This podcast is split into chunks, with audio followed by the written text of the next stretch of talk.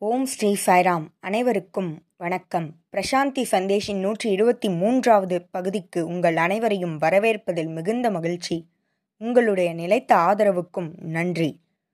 ஒவ்வொரு வாரமும் பகவான் சொன்ன பல செய்திகளை பல கோணங்களில் நாம் பார்த்து வருகிறோம். அந்த வகையில் இந்த வாரம் நாம் பார்க்க இருக்கும் தலைப்பு தத்துவம் அசி நீயே அது நீயே தெய்வீகம். இது மகா வாக்கியமாகும். இந்த மகா வாக்கியத்தை பற்றி விரிவாக இந்த பகுதியில் பார்க்கலாம். நாம் பல விஷயங்களை படிப்பதன் மூலமாகவும் கேட்பதன் மூலமாகவும் பார்ப்பதன் மூலமாகவும் தெரிந்து கொள்கிறோம்.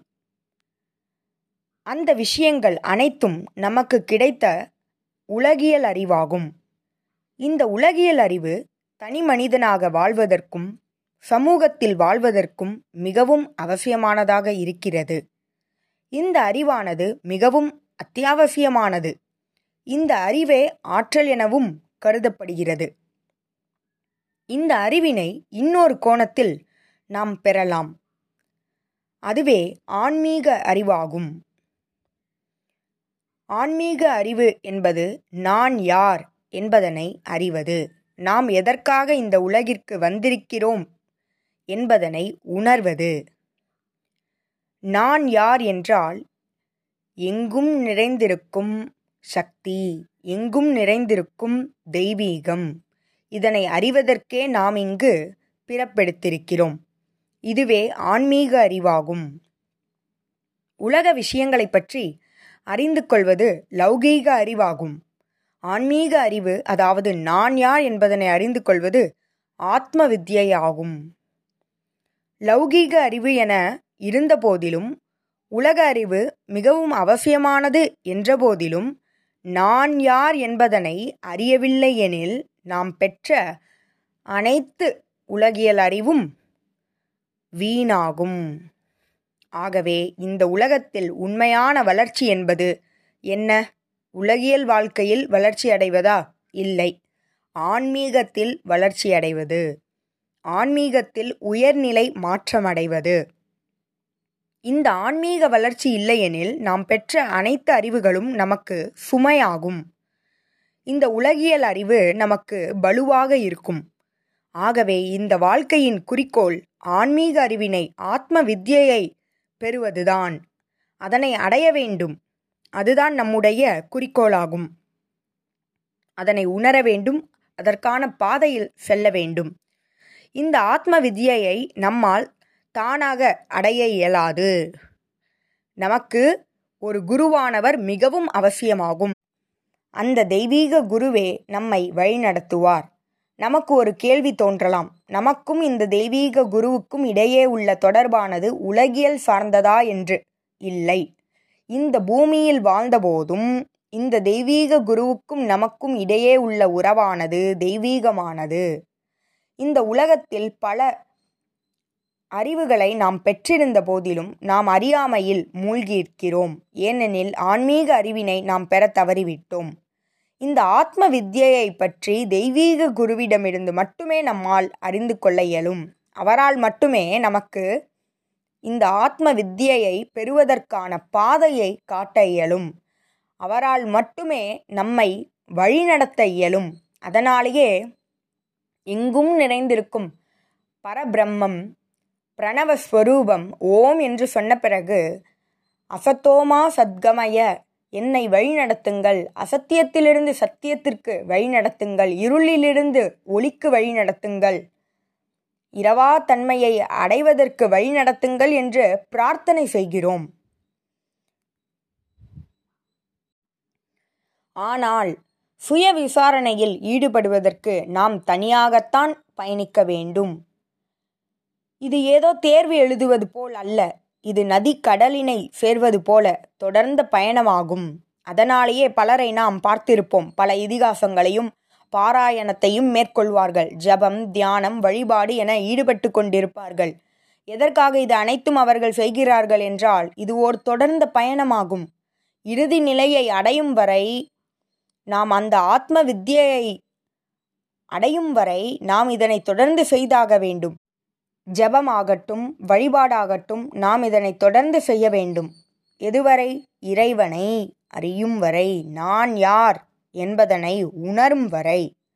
இந்த பயணத்தை மேற்கொள்ளும் பொழுது அதாவது சுய விசாரணையில் ஈடுபடும் பொழுது பலருக்கு பல சந்தேகங்கள் தோன்றலாம்.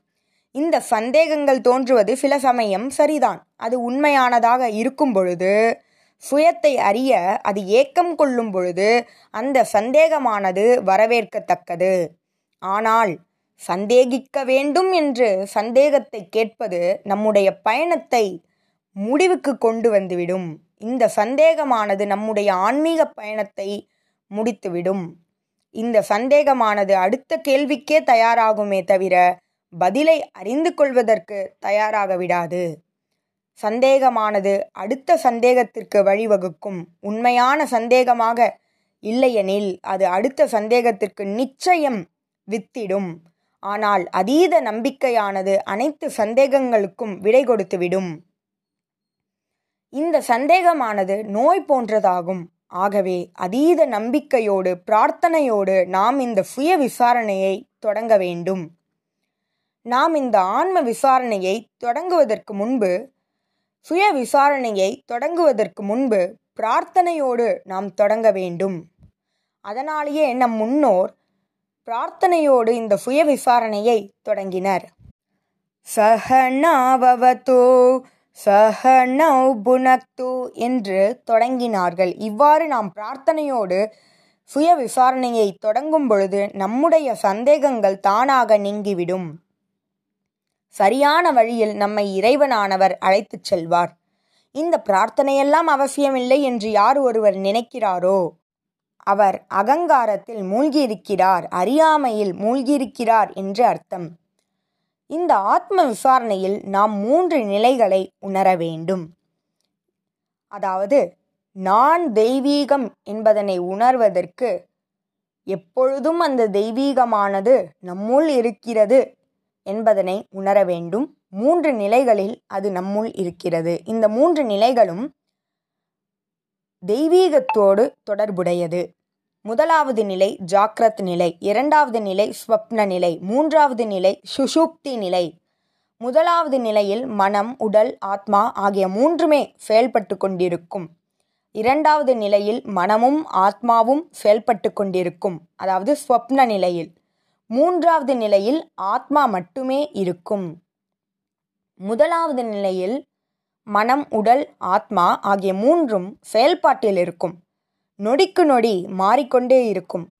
இரண்டாவது நிலையில் அதாவது ஸ்வப்ன நிலையில் உண்மையில் நம்முடைய ஆழ் மனதில் இருக்கும் எண்ணங்களானது வெளிப்படும். நாம் அதில் ஒரு சாட்சிபூதமாக அதாவது மனமானது என்ன நினைக்கிறது என்பதனை சாட்சிபூதமாக கவனித்து கொண்டிருப்போம். மூன்றாவது நிலை சுஷுப்தி நிலை ஆழ்ந்த உறக்க நிலை. அங்கு சாட்சிபூதம் மட்டுமே இருக்கும். ஆத்மா மட்டுமே அங்கு நிலை பெறும். அங்கு மனமானது செயல்படாது. நான்காவதாக ஒரு நிலை இருக்கிறது. அதுவே துரிய நிலை. அந்த துரிய நிலை என்பது மூன்று நிலைகளையும் ஜாக்ரத் ஸ்வப்னா சுஷுப்தி ஆகிய மூன்றையும் கடந்து எங்கும் நிறைந்திருக்கும் சக்தியாகும் சைதன்யமாகும். இந்த உடலுக்குள் மூன்று நிலை அனைத்து இடங்களிலும் சர்வாந்தர்யாமியாக இருக்கக்கூடிய நிலை துரிய நிலை. இந்த மூன்று நிலைகளையும் கடந்த நிலை.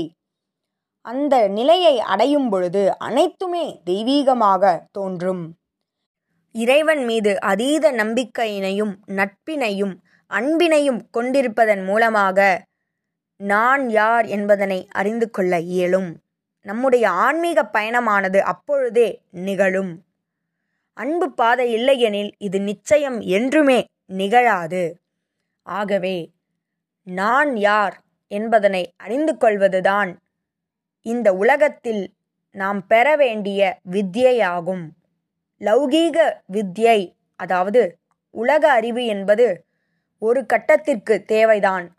ஆனால் ஆன்மீக அறிவினை பெறவில்லை என்றால் பெற்ற அனைத்து அறிவுகளும் வீணாகும். ஆகவே நம்முடைய வாழ்க்கையில் ஆன்மீக அறிவினை பெற வேண்டும். அடுத்ததாக நம்முடைய உடலுக்குள் இறைவனானவர் இருக்கிறார் என்பதனை உணர வேண்டும். அந்த மூன்று நிலைகளிலும் சாட்சி பூதமானது இருந்து கொண்டே இருக்கிறது. அந்த சாட்சி பூதமானது எங்கும் நிறைந்திருக்கிறது. சர்வாந்தர்யாமியாக எங்கும் இருக்கிறார். அந்தர்யாமியாக ஒவ்வொருவருள்ளும் இருக்கிறார் என்பதனை உணர வேண்டும்.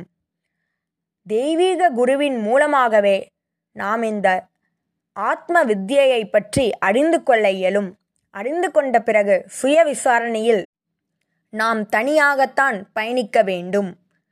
ஆகவே இறைவனிடம் பிரார்த்தனை செய்யுங்கள்.